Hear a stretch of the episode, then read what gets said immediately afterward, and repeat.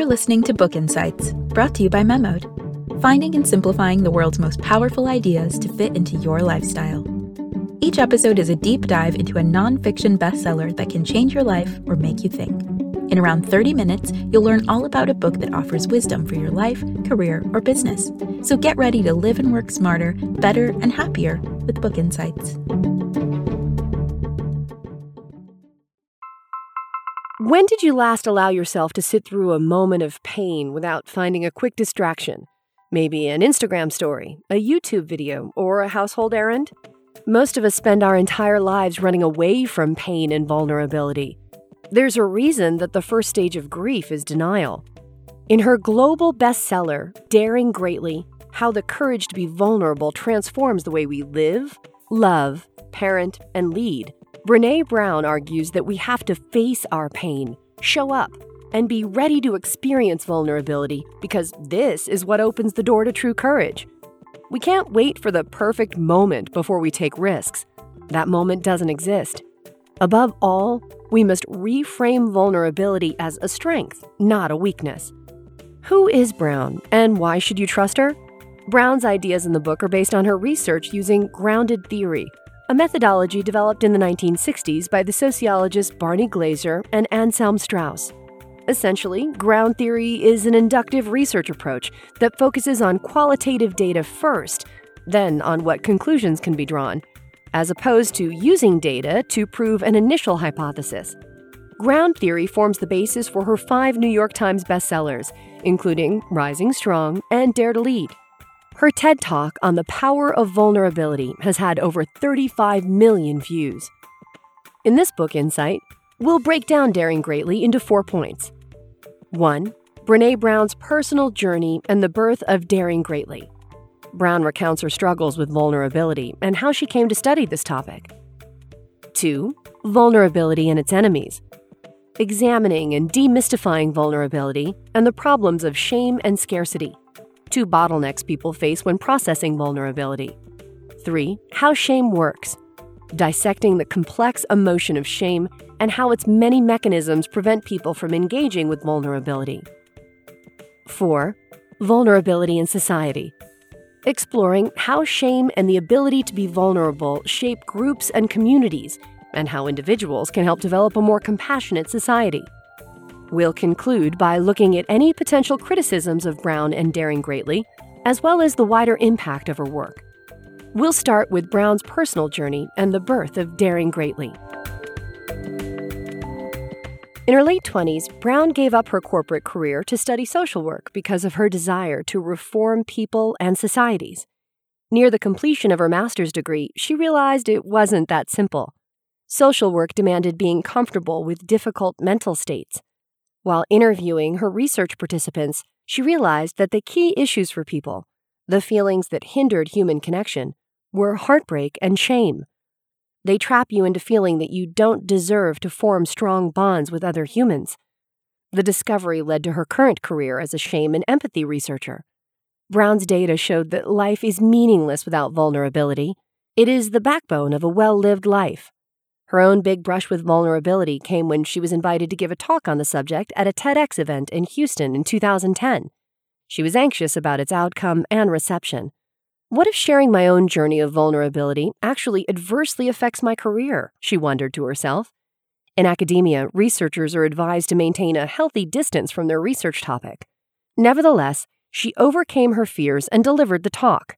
TED.com featured it on the site, and it garnered 5 million hits. She also went on to speak at the 2012 TED event in Long Beach, California, giving her research into shame. The success of that talk eventually led to Daring Greatly. The title is borrowed from a speech known as The Man in the Arena. Former American President Theodore Roosevelt delivered this at a Paris event in 1910. This is how it goes The credit belongs to the man who is actually in the arena, who, at the worst, if he fails, at least fails while daring greatly so that his place shall never be with those cold and timid souls who neither know victory nor defeat. Brown felt the passage summarized her decade long research. Vulnerability is not knowing victory or defeat, it's understanding the necessity of both. It's engaging, it's being all in. Many people would agree that the world is becoming increasingly narcissistic, propelled by social media sites like Snapchat and Instagram. Brown cites research that shows how popular music has become more narcissistic in the last few decades, with songs featuring more I and me than we and us. But shaming people for being narcissistic doesn't help either, Brown says. We don't fix narcissism by cutting people down to size and reminding folks of their inadequacies and smallness. Shame is more likely to be the cause of these behaviors, not the cure. It's important to view narcissism from the perspective of vulnerability. It stems from a deeply ingrained shame of being ordinary. Unfiltered exposure to celebrity culture and social media can instill this kind of shame in childhood. Our culture is partly responsible for shame. Brown calls it scarcity, the never enough problem. Because we're constantly flooded with images of perfect bodies and skin in news media and show business, we're always worried we're not thin or attractive enough. And it isn't just face value cosmetic shame that we feel. We feel that we don't have the right house or job, or that our relationships aren't as perfect as other people's, and that we aren't parenting the right way. But for Brown, perfect and bulletproof don't exist. These fears are our culture's version of post traumatic stress. They make us defensive, judgmental, and angry. Here's Brown during her TED Talk. Shame is the gremlin who says, uh uh-uh, uh, you are not good enough. You never finished that MBA. I know your dad really wasn't in Luxembourg, he was in Sing Sing. I know you, those things that happened to you growing up.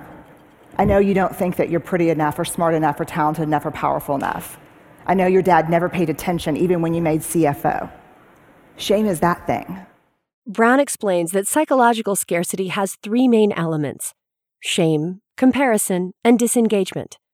Consider the following questions and whether or not they apply to the society that you live in. 1.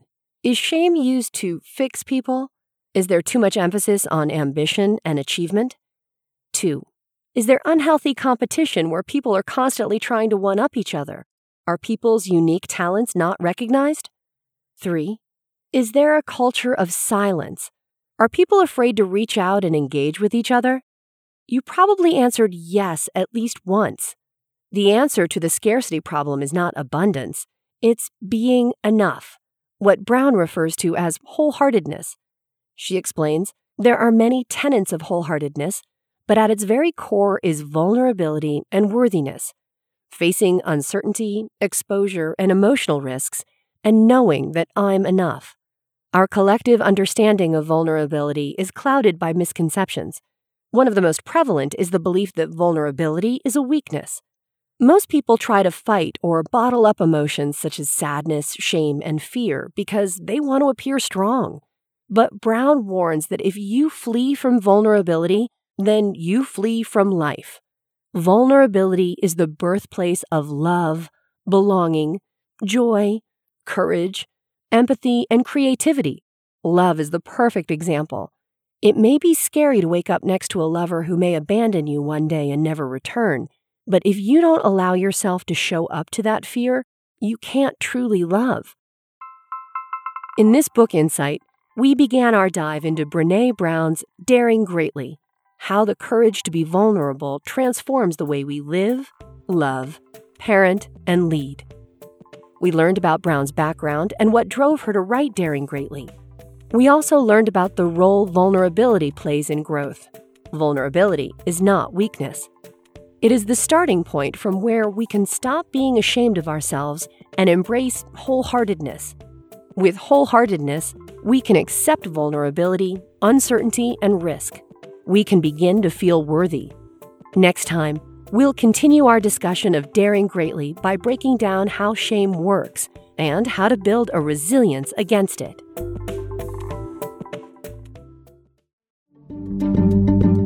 Enjoying this episode of Book Insights? If so, keep listening and learning. There's a collection of over a hundred titles you can read or listen to now at memodapp.com slash insights. That's M-E-M-O-D-A-P-P dot com slash insights. In the writing of her best-selling book, Daring Greatly, Brene Brown's research suggested that it's essential to overcome shame in order to process vulnerability. Shame will always be a part of us. We just have to find a way to engage with it. In this part, we'll continue our look into daring greatly. We'll learn how shame works, how it is different from guilt, and how to build a resilience against it. Here is Brown during her TED Talk. Vulnerability is not weakness. I define vulnerability as emotional risk, exposure, uncertainty. It fuels our daily lives. And I've come to the belief, this is my 12th year doing this research, that vulnerability is our most accurate measurement of courage. To be hmm. vulnerable, to let ourselves be seen, to be honest. Brown describes a scene from Harry Potter that captures this quandary of shame and vulnerability. Harry Potter tells Sirius Black that he thinks he's a bad person because he has so many dark feelings. Sirius replies to Harry, We've all got both light and dark inside us. What matters is the part we choose to act on. That's who we really are. If a person needs to share a work of writing or art with the world, they'll be gripped by shame at first because their self worth is tied to it. What if others rip it apart? Will that devastate me? If they do receive negative feedback, it can destroy their spirit. They think to themselves, because people think my work is bad, I must not be good enough. They might lose the courage to share anything again. Here are four important elements of shame. One, it affects everyone, not just people who've been through traumatic experiences. We all have things we feel ashamed of. Two, people find it hard to talk about this dark emotion. Three, Shame thrives in a culture of silence. 4. People are terrified by the idea of discussing shame. In most people, it manifests itself as a fear of disconnection. The line of thinking might be, I have this big flaw and people won't like me for it. Many people confuse shame with guilt, humiliation, and embarrassment. They are different. When you forget to wish your best friend a happy birthday on her 30th, you feel bad for not messaging her. That's guilt.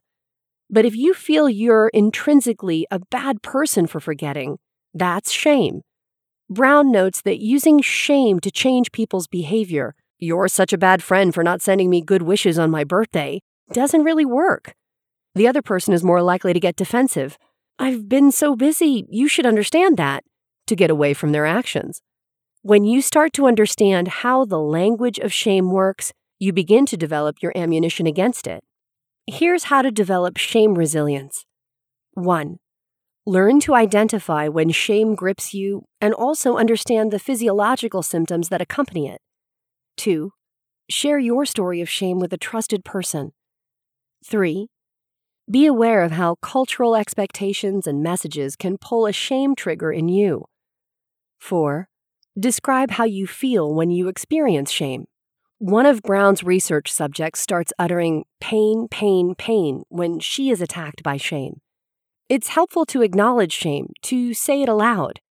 When we reach out to people and they offer their empathy, shame is defeated. Empathy and connection are enemies of shame. Most people develop protective mechanisms, what Brown calls armors and masks, to shield themselves from their vulnerabilities. We begin to form these armors when we're children. Another shielding mechanism is perfection. Perfection is different from self improvement. It doesn't make us popular or successful, but can actually script the path to our self destruction, driving us to engage in unhealthy behaviors. If we believe we can be perfect in some or all aspects of our lives, the payoff is avoiding minimization of the painful feelings of shame, judgment, and blame. As Brown admits, striving for perfect was one of her go to armors growing up. Numbing is another shield. We have a tendency to try and dull our pain. Keeping unusually busy is one effective way to avoid feelings. Brown laments that we are a culture of people who've bought into the idea that if we stay busy enough, the truth of our lives won't catch up with us. Perhaps you drink alcohol, smoke, or consume large amounts of coffee to deal with the uncomfortable feelings throughout the day, such as shame, anxiety, and disconnection. Instead, we should have the courage to embrace discomfort and pain. If we dull them, we also dull our joyous moments. Brown notes numb the dark and you numb the light. Brown identifies another shield to vulnerability the Viking or victim worldview.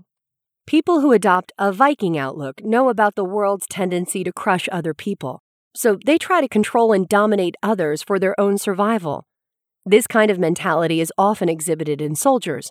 For them to be effective in combat zones, they can't really express their emotions and be openly afraid of death and injury. They can't be vulnerable. But this only stores up problems, manifesting in post traumatic stress disorder and even suicide. It means that for soldiers, coming home is more lethal than being in combat. More soldiers took their own lives than were lost in Afghanistan from the point of invasion to the summer of 2009. How we view vulnerability isn't just a soft skill, it can literally be the difference between life and death. Other shields are cynicism, criticism, coolness, and cruelty. If we go out there in the world and show a little bit of vulnerability, a lot of times people will attack us.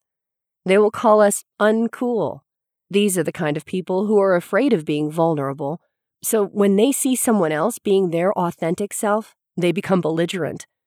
One way around this is to develop a supportive community of people who will comfort us when we're attacked. In this part, we learned how shame works. It's the drive to tear yourself down in the face of vulnerability.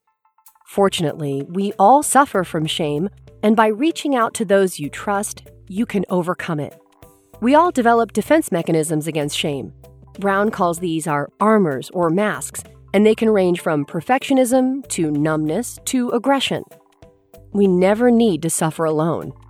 Next time, we'll conclude the book Insight by looking at vulnerability and society. Then we'll wrap up with a brief review and a look at the criticisms at Brown and Daring Greatly.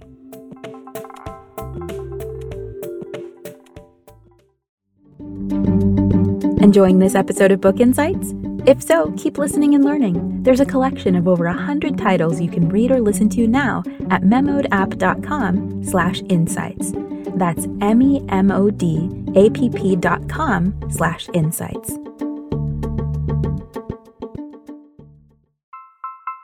Best-selling author Brene Brown wants to encourage her readers and all the world to let down their walls and accept vulnerability. Shame is an epidemic in our culture. And to get out from underneath it, to find our way back to each other, we have to understand how it affects us and how it affects the way we're parenting, the way we're working, the way we're looking at each other. That was heard during her TED Talk. In this final part of the book Insight, we're wrapping up our dive into Brene Brown's Daring Greatly How the Courage to Be Vulnerable Transforms the Way We Live, Love, Parent, and Lead. We'll discuss vulnerability in society, then conclude with a brief review as well as criticisms into Brown's work.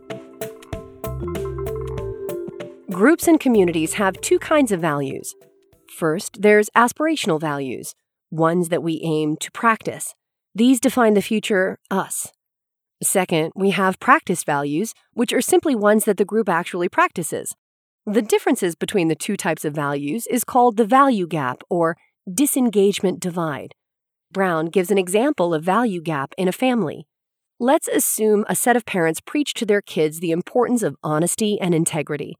They are constantly told not to steal anything. But when the cashier forgets to charge them for a few items on their list, the mother doesn't bother to go back to him and pay off the extra cost. She dismisses it as the cashier's fault. People can only mind the gap between the two types of values when they face up to their vulnerabilities and overcome shame. At work and school, the fear of being ridiculed for their ideas could discourage people from sharing them at all, which creates a disengaged culture lacking in creativity and innovation. Brown defines a leader as anyone who holds her or himself accountable for finding potential in people and process she encourages leaders to participate in disruptive engagement to foster creativity. By this, she means creating conversations about vulnerability and shame in a public arena which can shine light in dark corners. They're always difficult, but once we start these conversations, we'll develop a facilitating language and awareness and be able to dare greatly. If people are publicly humiliated for mistakes, bullied, or harassed, These are telltale signs that shame rules the roost in an organization. A 2010 poll from the Workplace Bullying Institute shows that bullying affects 37% of the workers in the United States. This percolates into the behavior of employees and it affects how they interact with clients and customers. Blame games and cover ups are common in organizations where shame has pervaded. Brown suggests the following for infusing organizations with shame resilience 1. Encourage leaders to have conversations about shame. 2. Explore how shame is affecting the organization. 3. Train people to face difficult situations that arise in an organizational setup. 4. Explain the difference between shame and guilt. It's possible to mind the gap with the help of constructive feedback. But giving proper feedback that propels individuals in an organization is hard. That's because it makes both parties, the one receiving the feedback as well as the one giving it, vulnerable. Brown suggests that people should approach giving feedback from a perspective of strength. You tell the other person what their strengths are and areas where they can improve their strengths. Framing the feedback as a conversation around strengths immediately lessens feelings of shame. She uses the sitting next to the table metaphor for giving feedback. When she approached one of her professors because she wasn't happy with her grade on a paper, she had expected a bit of a showdown. But the professor sat next to her at the table and praised her paper. The professor noted she had subtracted some points because of problems in formatting. She urged Brown to improve the formatting and submit the research for publication, so the matter was diffused by focusing on strengths.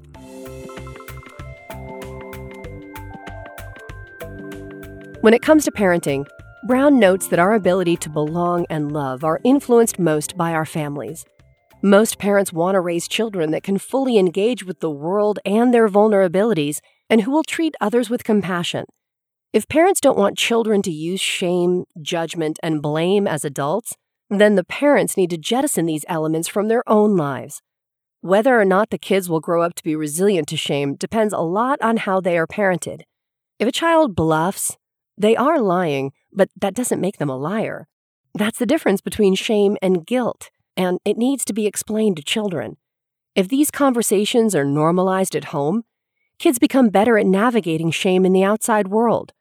Brown's data shows that one of the most important gifts parents can give their children is the gift of adversity. Parents can often get caught up in controlling their kids' circumstances, so called helicopter parenting or tiger parenting, but they should really let them struggle a little bit and face discomfort. If we want our children to develop high levels of hopefulness, she says, we have to let them struggle. In this book insight, we broke down Brene Brown's Daring Greatly into a few key ideas. First of all, we looked at Brown's personal journey to seeing vulnerability as a strength, not a weakness. Next, we debunked common myths around vulnerability, how perfect and bulletproof don't exist, the scarcity problem, and our never enough culture. Then we unpack the various ways in which shame works and how we can start to build up our resilience toward it. Lastly, we learned about aspirational values versus practiced values and the value gap between them. We have to lead by example with empathetic care taking charge. What criticisms, if any, can be leveled at Brown and Daring Greatly? One of the most persistent charges is that her investigation wholly neglects deep seated prejudices that can cause more pervasive and culturally bound shame, such as that arising from racism, homophobia, transphobia, class differences, disability, and unequal distribution of wealth. Criticisms aside, Daring Greatly is a comprehensive and inspiring overview of Brown's research. Daniel Goleman popularized the term emotional intelligence with the publication of his seminal book, Emotional Intelligence Why It Can Matter More Than IQ, in 1995. And Daring Greatly is an invaluable addition to that trend. Brown joins the ranks of authors who celebrate mistakes and what we can learn from them. Brown explores concepts related to shame and vulnerability in greater detail in her other books. For example, in I Thought It Was Just Me, But It Isn't, she tackles the world of shame and women. She is particularly outspoken on this issue. For instance, she was fiercely critical of Mayor Bloomberg's 2013 campaign in New York that publicly shamed young girls about teenage pregnancies. Brown's way of describing our masks and armor chimes with The Four Agreements by Don Miguel Ruiz. For both Ruiz and Brown, we are isolated from each other by the very feelings that we have in common shame and fear. If we are truly open to ourselves and with others, we will be able to live and dare greatly. You must be able to raise your hand and say, I am enough. The Japanese writer Haruki Murakami told The Guardian that all his stories follow this basic truth. You have to go through the darkness, through the underground, before you get to the light. Thank you for listening to Book Insights. Check out the rest of our content at memodapp.com. Please keep in mind that the information provided in or through our Book Insights episodes is for educational and informational purposes only. It's not intended to be a substitute for advice given by qualified professionals and should not be relied upon to disregard or delay seeking professional advice.